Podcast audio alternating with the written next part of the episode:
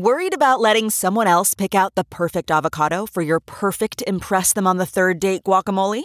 Well, good thing Instacart shoppers are as picky as you are. They find ripe avocados like it's their guac on the line. They are milk expiration date detectives. They bag eggs like the 12 precious pieces of cargo they are. So let Instacart shoppers overthink your groceries so that you can overthink what you'll wear on that third date.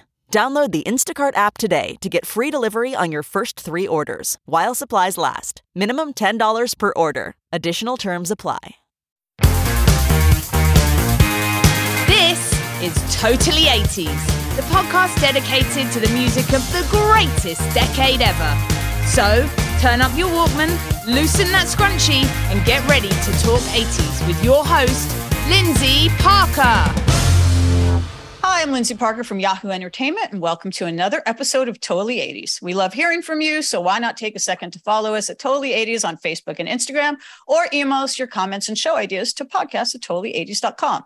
So, when we last left our discussion, we were getting into all things Kate Bush because Kate Bush was one of the most important artists of the 80s, and she's one of the most important artists of 2022, thanks to Stranger Things. So, joining me to continue this epic discussion about the importance of Kate Bush is NPR music critic Ann Powers, one of the most respected music critics today, and the writer of the recent, very eloquent essay, How Kate Bush's The Dreaming Made My Monsters My Own. Welcome back, Ann. Oh, thanks so much for having me back. I know there was just too much to discuss last time. I needed to have you guys back. So, also rejoining me today is a rising recording artist and icon from RuPaul's Drag Race UK. Loves Kate so much that uh, dressed as Kate Bush for Drag Race UK's amazing British gay icon runway challenge. Welcome back, Ginny Lemon. Hiya, Babs. It's good to be back. I'm so happy you guys were willing to come back because we have so much more to talk about.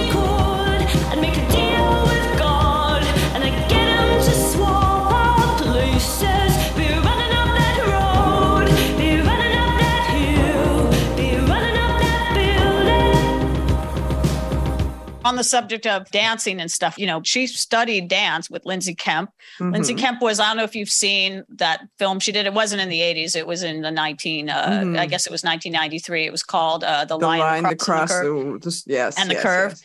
Lindsay yes. Kemp is in it, but I always, I'm a failed ballet dancer. I never really got past like intermediate ballet, but I've always loved all her dancerly qualities. I mean, like mm-hmm. whether the first memory, I mean, I was very young, but the first memory I have of Kate was when she actually did her first US TV appearance ever, which was on Saturday Night Live. And uh, she was sort of like in a gold unitard on a piano, kind of doing Pilates.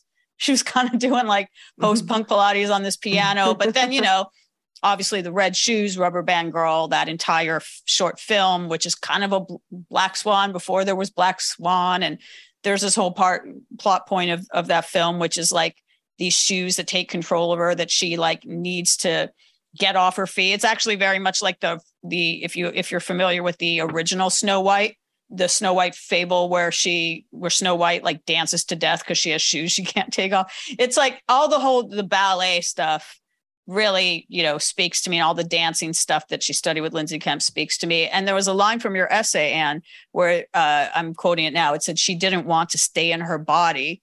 Mm. So like, which I thought was such a beautiful line. So I'd love Thank to talk you. about as, as a performer as well with you, Ginny, how like Kate's movement, how she's, I mean, you know, the the running up that hill video that is how so many people have just discovered her is like basically mm-hmm. an it's like an award winning so you think you can dance like you would win so you think you can dance with that.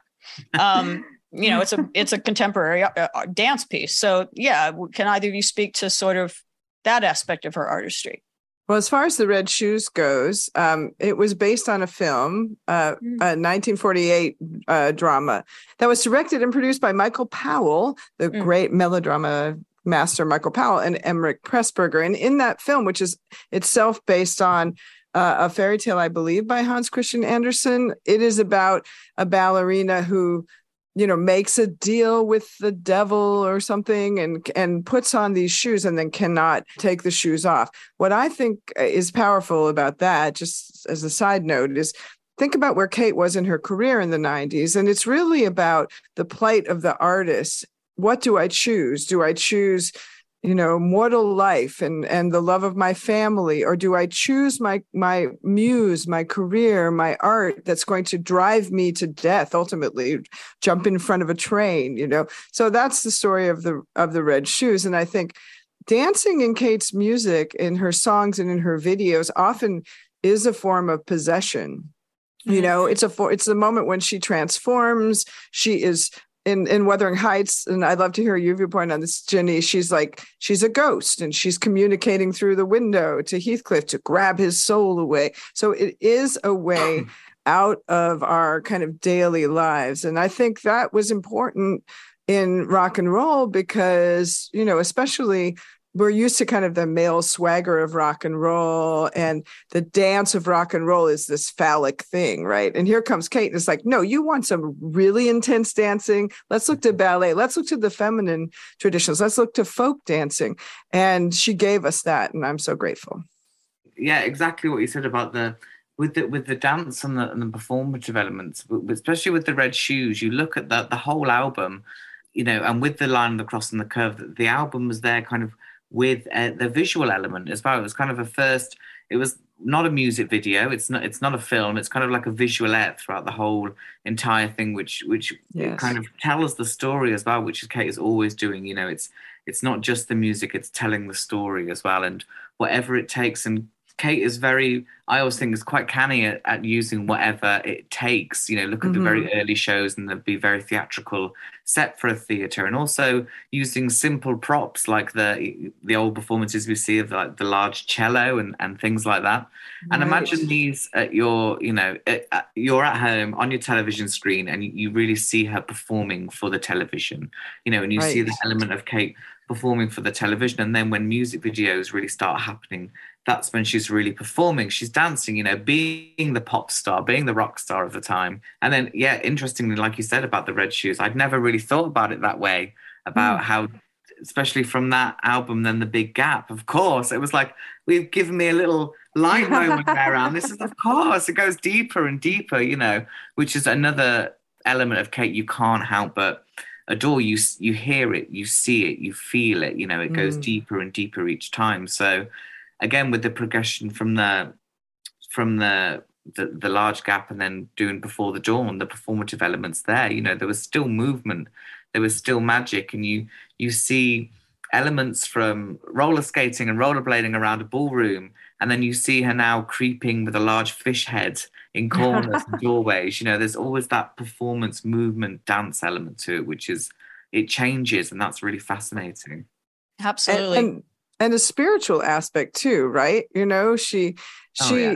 was uh, from the very beginning this is something that resonated with me too as like a lapsed catholic kid who was trying to figure out how to have a spiritual life, you know, and and here's Kate, them heavy people, you know, mentoring Gurdjieff, who is a, a, a, mystic who also inspired Robert Fripp, people like that. And this goes on. And so, you know, I wanted to point out the song also from the Red Shoes, the song Lily, and she uh, has a beautiful uh, video with Lily, who is Lily Cornford, uh, who was a spiritual healer in mm. London, an older woman, and uh, promoted a thing called mental color healing, which uh, means you are restored to health by viewing various colors. And to me that's so kate you know? It's like i don't know. I'm feeling mentally healed by looking at the yellow behind you Ginny. so i feel we're doing a little well, that's we're doing a little mental color healing that is right the very now. purpose of it. So i can relate to that.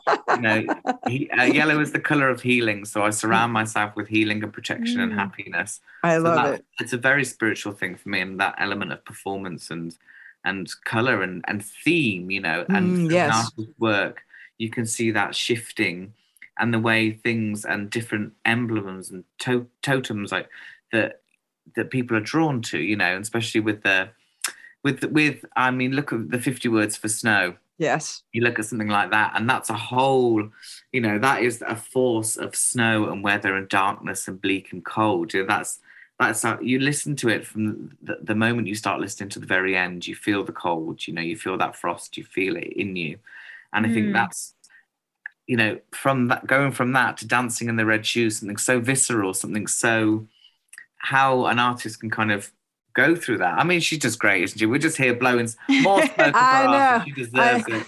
well, I I do want to ask sort of we're talking about so much of her imagery, whether it's her style, the colors, the video. But what I always thought was uh, really interesting about her is I never felt like anything she did from the very beginning, from 1979, was for the male gaze, obviously, Mhm. and not there was anything wrong with males finding you attractive or whatever, but so much of pop and women and pop seems to be, you know, directed at like being hot or being sexy or whatever. It's just how the business is. But if I never got the impression that was ever where Kate came from, I'd love for you guys to speak about that because I think that is why she resonated with a lot of female artists and a lot of women in general.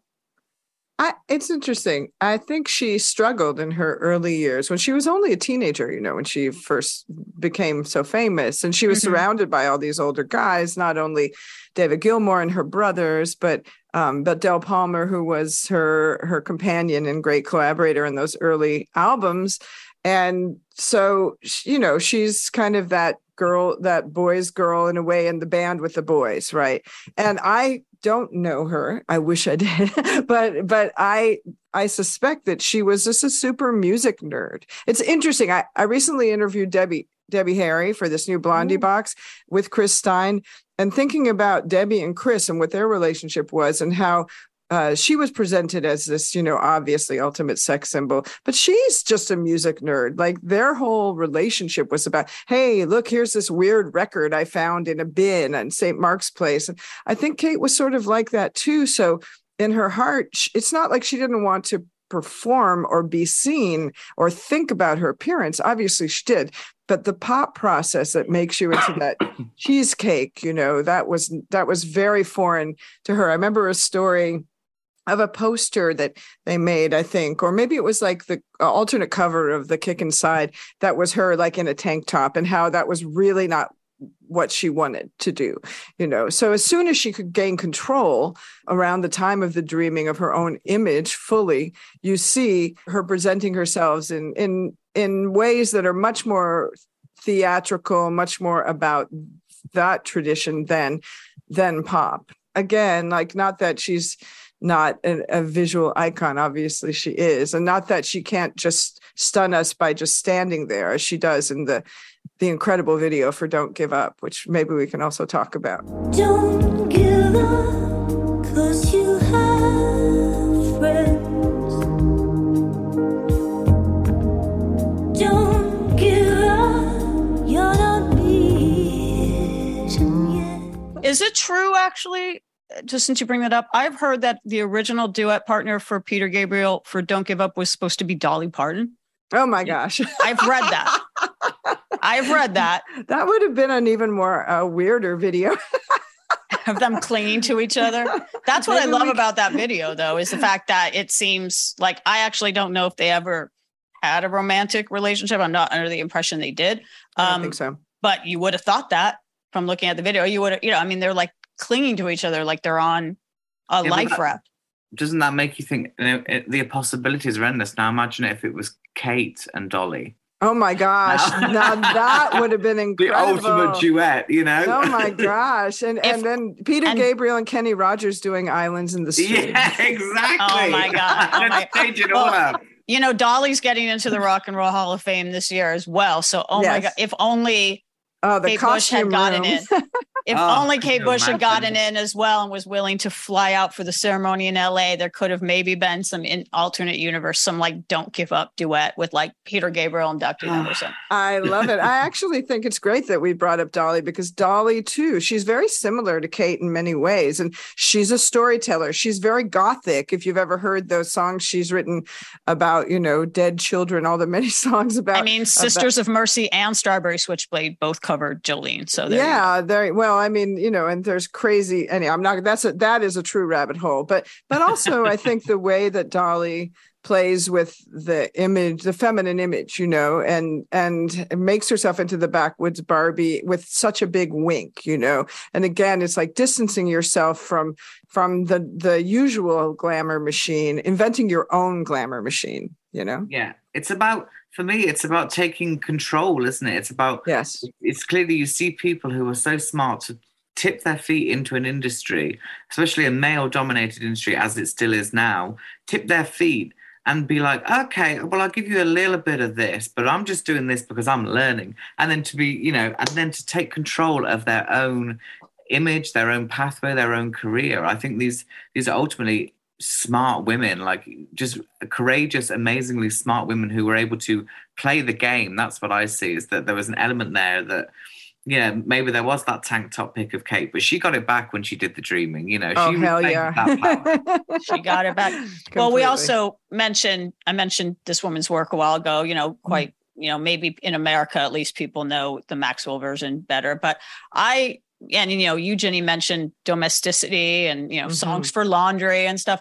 I'd love to talk about that song. It's not the only song she's written about motherhood or childbirth. Like "Room for the Life" is the other one that comes top of Mhm. mind for that. But I mean.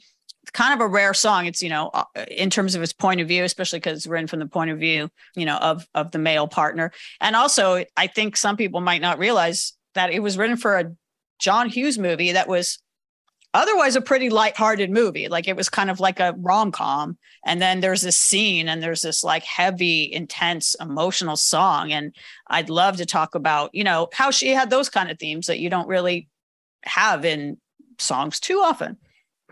Well, it's interesting, yeah, that this woman's work was written for that rom com. I, mean, I always wonder what what the whoever the music director was for that film thought when they received the song because it is it is so heavy. But actually, if you watch the movie, it's actually it works because I think it's Kevin Bacon, right? It, he is like waiting in the hallway and being nervous. Is this going to go okay? And all this stuff and.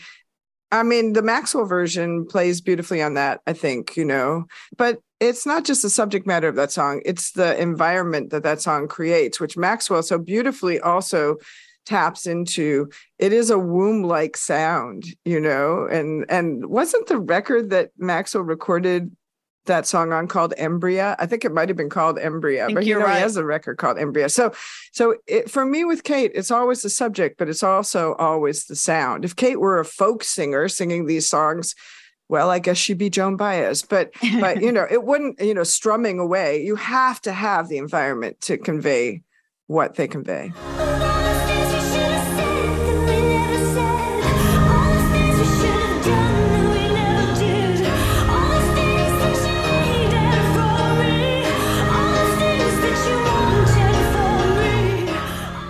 Find the Maxwell thing really interesting because, I mean, I had no idea until about a couple of years ago about this this Maxwell cover, and interestingly, I found it through going onto YouTube and watching mainly Americans reacting to Kate Bush's version. So because they were so used to the Maxwell version, they they were like, "Oh, what is this?" And then you, they go through the process of them reacting, finding out it was hmm. the original, etc., etc it- what was amazing to to see was that obviously it was a beloved song, which I, for me, I, I felt like I wish I'd done a reaction to this one because I was like, ah, hang on, I've never I've never heard this version. I've always heard Kate's. Was the instant tears that it kind of that it creates, Mm, and it was time and time again that those and I it, it can get me now. You know, I was I was doing a show, um, uh, a Kate charity night at the Royal Vauxhall Tavern in London the other week, and people were rehearsing, and I hear the opening. You know, you just hear those that little plonk of a piano in that first Yeah. note, and the reaction. You know,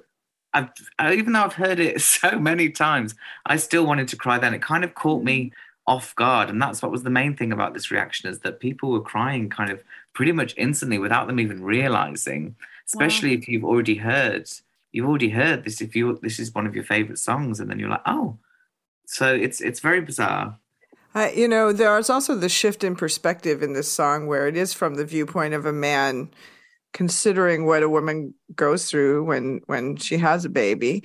And this kind of takes us back to running up that hill because running up that hill is actually about two people in a relationship and and Kate saying well what if from a heterosexual perspective what if I could be in your body and experience what a man experiences, what a cishet man experiences. What if you could be in my body? So mm-hmm. this is something profound about what Kate does. She- challenges us uh, about thinking outside of our own bodies, our own life Yeah. experiences, and Like like That- that line in your essay. She didn't want to be in her body.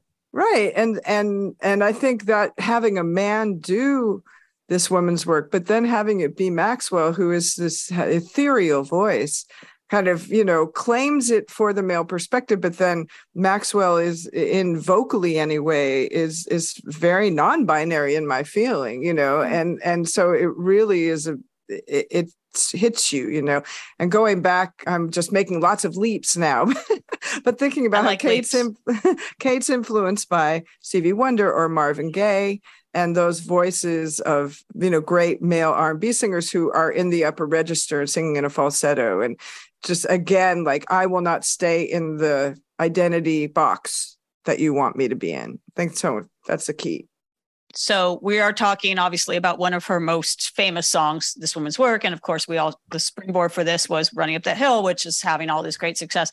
But when push comes to shove, what is your favorite Kate Bush song? I'll go mm. first. It's Babushka, which I consider to be the, the post-punk Pina Colada song. If you know the Pina Colada song, Ginny, um, we should, you know, maybe it could be the Lemon Colada song. But basically, it's about a what a personal ad, and in the Pina Colada song, it all goes right at the end. There's a happy ending, not so much at Babushka. I think Babushka is the more realistic version of how things yeah it doesn't go too well yeah, but I also want to say, speaking of British gay icons, I just want to give a shout out to Jake Shears from Scissor Sisters. Jake Shears did this song on season one of The Masked Singer UK, dressed as the unicorn. Heard the voice, immediately knew it was Jake Shears. But I just think that was like just epic that that even happened. But yeah, that's mine.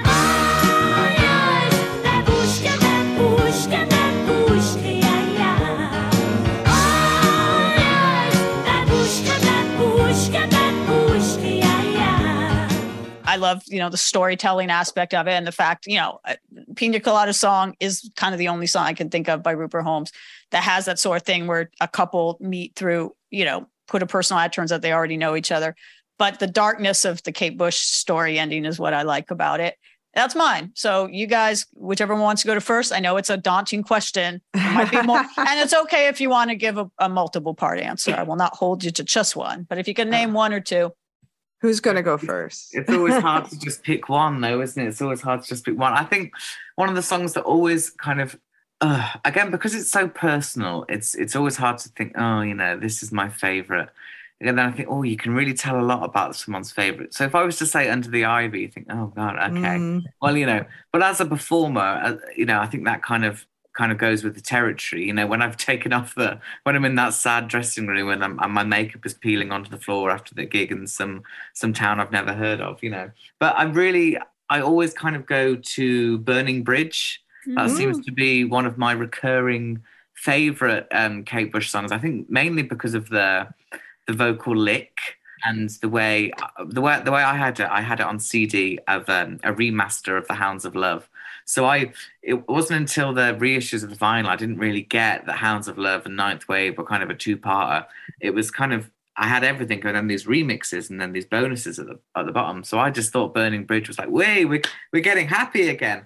So and the song that keeps coming back to me time and time again. It always seems to be the one, and which is funny because it's not one of the most popular or an album track. You know, it's kind of a B song.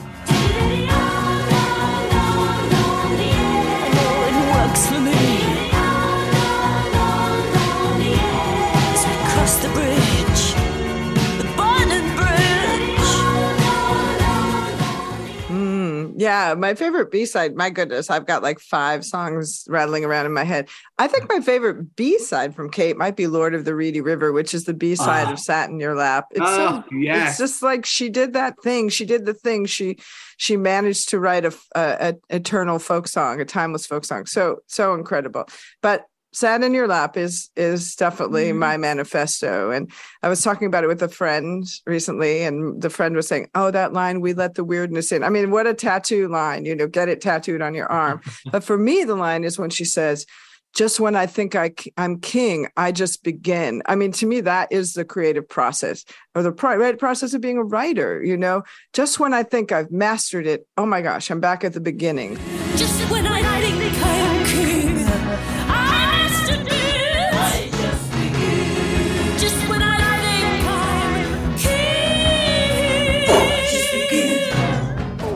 for me that is you know that's so profound but uh, other ones i love uh, top of the city has really been resonating with me lately. It's it's just why is that not as big as my heart will go on? you know, it's that kind of ballad. It deserves to be that big, you know, the just the the sweep and scope of it. And then I'll say from just to throw a little light on 50 words for snow, I think Lake Tahoe is really amazing. It's a whole film in one um, in one song, and I want there to be a Netflix Scandi Noir based on Lake Tahoe. Amazing. Me too. Starring Dolly Parton. yes, There you go. We perfect. sort of to to wrap it wrap it up you know obviously running up that hill and the kind of unexpected success of that is what started this conversation. And obviously all these kids have gone down rabbit holes on youtube or whatever to find out who this woman is. Do you i think this i wonder if you guys agree do you think the fact that this song and kate bush is resonating so much now in 2022 is because there is so much mystery, you know, surrounding her. She, you know, takes very long hiatuses from recording. Um, didn't do a lot of interviews back in the day. Didn't tour, you know, didn't tour after 1979. As I mentioned, I flew all the way out to London to see her perform in 2014 because I knew it would probably be my only chance.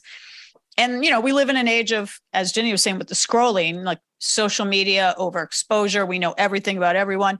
And when this song kind of hit like a lightning bolt to a lot of people who knew nothing about Kate Bush, they were like, who is this woman? You know, how have I never heard about her? What does she look like? And so I'd love to get your thoughts on how you think, you know, the mystery of the fact that Kate Bush is not so overexposed has sort of played into her resurgence lately.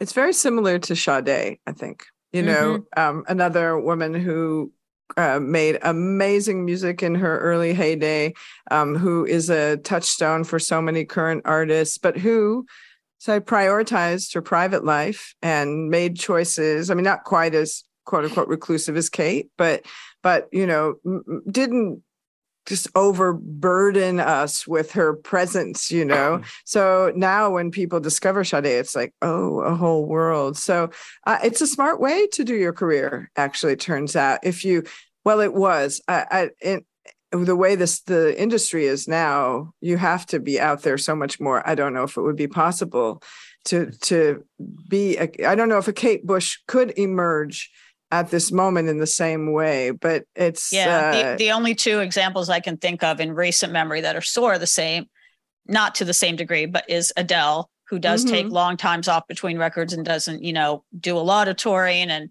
in between records, you don't hear much about her, and she's not super active on social media.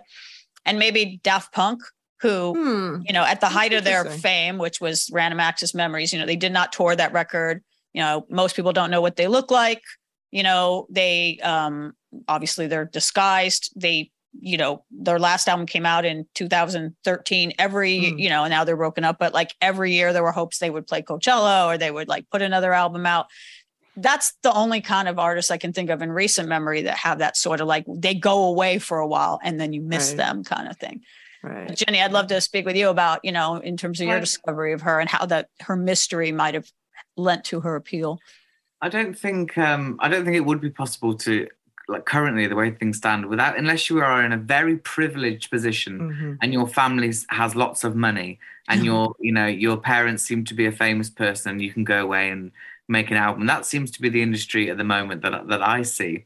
Um, it takes a lot of privilege. You can't really just be talented and ferry away and do your music. So Kate I think was extremely lucky to do it when when when they did the most admirable thing about that for Kate in particular is that we really just focus on the art.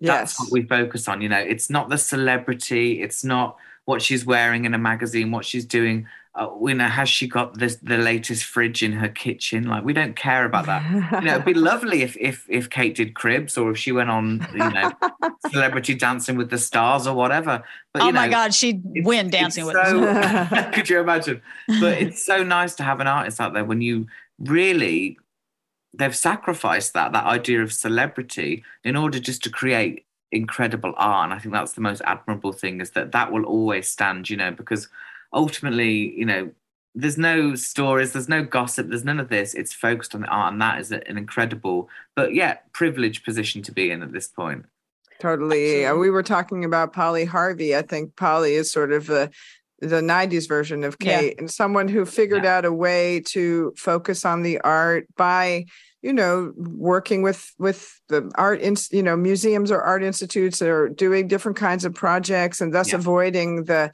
the you know the gossip of the past her the nick cave era with her whatever we don't think about that with her now and Mhm. and uh, when i think about Po- polly's another one of my top artists but i don't ever think about her personal life particularly you know i just Mm. think about the work and that's the great thing And I Then think what- another one, just to add on that particular, because it just keeps coming to mind, is Enya. Um, yes because I, you know, I I love Enya's work, and I love the fact that that again is one of these mysterious characters that are away in their castle in this magical thruple. That's what I hope.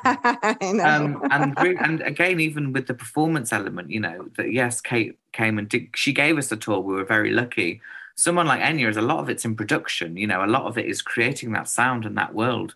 For someone who is to kind of stay away, um, and then just kind of uh, kind of come out with the music. But then, you know, you can. Uh, artists don't have the privilege of getting a million pound deal to write an Oscar winning song to kind of Yeah. tide over the rent, you know. So Yeah, exactly Again, it's another position of privilege, I think. But another artist, I think, would note to say that they don't really do much. Then when they come out, you you always know it's them. You know, it's their Yes. work.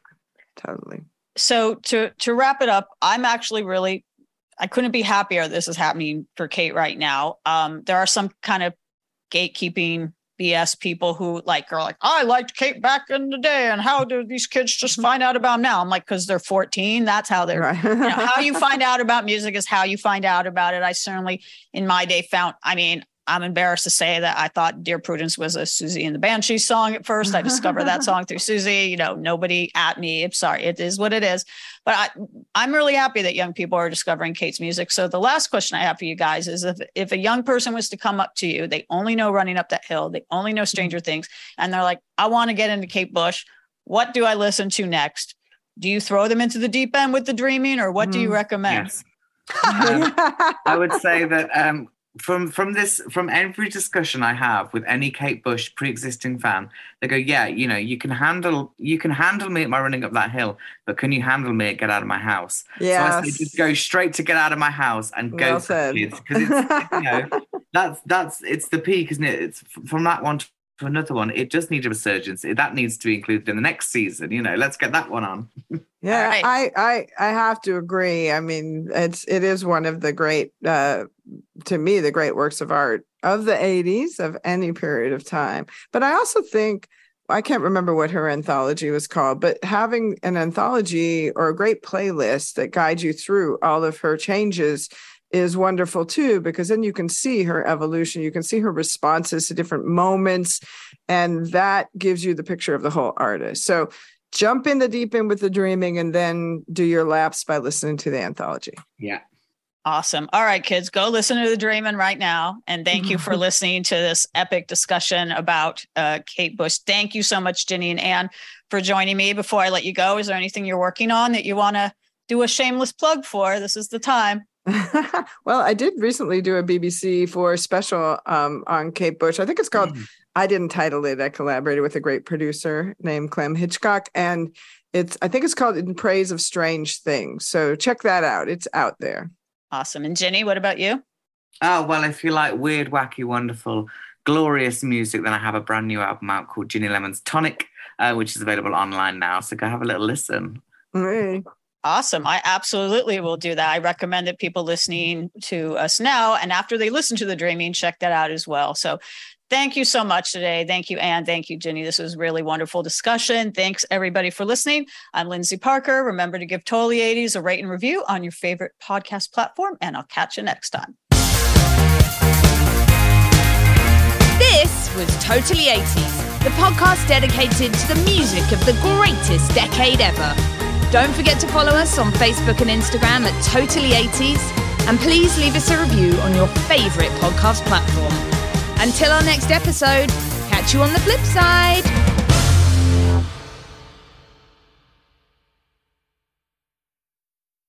Look around. You can find cars like these on AutoTrader, like that car right in your tail. Or if you're tailgating right now, all those cars doubling as kitchens and living rooms are on Auto Trader too. Are you working out and listening to this ad at the same time? Well, multitasking pro, cars like the ones in the gym parking lot are for sale on Auto Trader. New cars, used cars, electric cars, maybe even flying cars. Okay, no flying cars, but as soon as they get invented, they'll be on Auto Trader. Just you wait. Auto Trader.